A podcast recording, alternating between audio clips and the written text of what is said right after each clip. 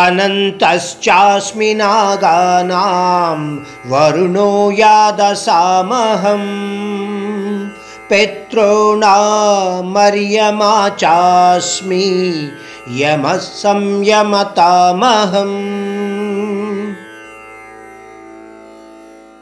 ఇంకొన్ని విభూతి తత్వాల గురించి చెబుతూ పరమాత్ముడు ముప్పైవ విభూతి తత్వం గురించి ఈ ప్రకారంగా చెప్తున్నాడు నీటి పాములలో నా విభూతి తత్వాన్ని అనంత శేషుడు లేదా ఆదిశేషుడులో కూడా చూడవచ్చు. శేష అంటే సంస్కృతంలో మిగిలిన అని అర్థం వస్తుంది. అంటే ఈ బ్రహ్మాండం మొత్తము నశించిన తరువాత కూడా మిగిలిపోయేవాడు లేదా ముందు నుంచి ఉన్నవాడు. అటువంటి వాడిని ఆదిశేషుడు అని అంటారు. ఆదిశేషుడిని వెయ్యి తలల పాముగా కూడా చెప్తారు. ఆదిశేషుడు పాలసముద్రం మీద విష్ణుమూర్తికి ఒక మంచంలాగా ముడుచుకొని ఉంటాడని మరియు విష్ణుమూర్తి దాని మీద విశ్రాంతి తీసుకుంటాడని కూడా చెప్పబడుతుంది. పాలసముద్రము అంటే విశ్వమంతటికీ కలిపి ఉన్న ఒక సముద్రముగా మీరు గుర్తించాలి.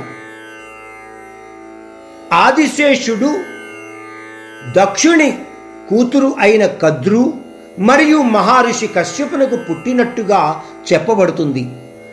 తన తల్లి మరియు అన్నదమ్ములు అతని పిన్ని వినతను బాధించడం చూడలేక ఇల్లు వదిలేసి సన్యాసిగా అనన్య మరియు కఠోరమైన భక్తి తపస్సుతో బ్రహ్మదేవుణ్ణి మెప్పిస్తాడట. ప్రత్యక్షమైన బ్రహ్మను ముక్తి ప్రసాదించమని కోరగా బ్రహ్మ అంటాడు అది కాలమానంలో ఎలాగూ జరుగుతుంది ఇంకొక కోరిక కోరుకో అని బ్రహ్మ అంటాడు. ఆ విధంగా బ్రహ్మ అడిగిన ప్రకారము నా మనస్సు ఎప్పుడూ పుణ్యాత్ములు మరియు సన్యాస తత్వధ్యానంలోనే ఉండాలని ఆదిశేషుడు కోరుకుంటాడు. బ్రహ్మ ఆదిశేషుని కోరికను తీరుస్తూ అంటాడు ఇంతే కాకుండా ఈ భూమాత యొక్క భారాన్ని నీ తల మీద మోసే అవకాశాన్ని కూడా నీకు ప్రసాదిస్తున్నాను ఆదిశేష.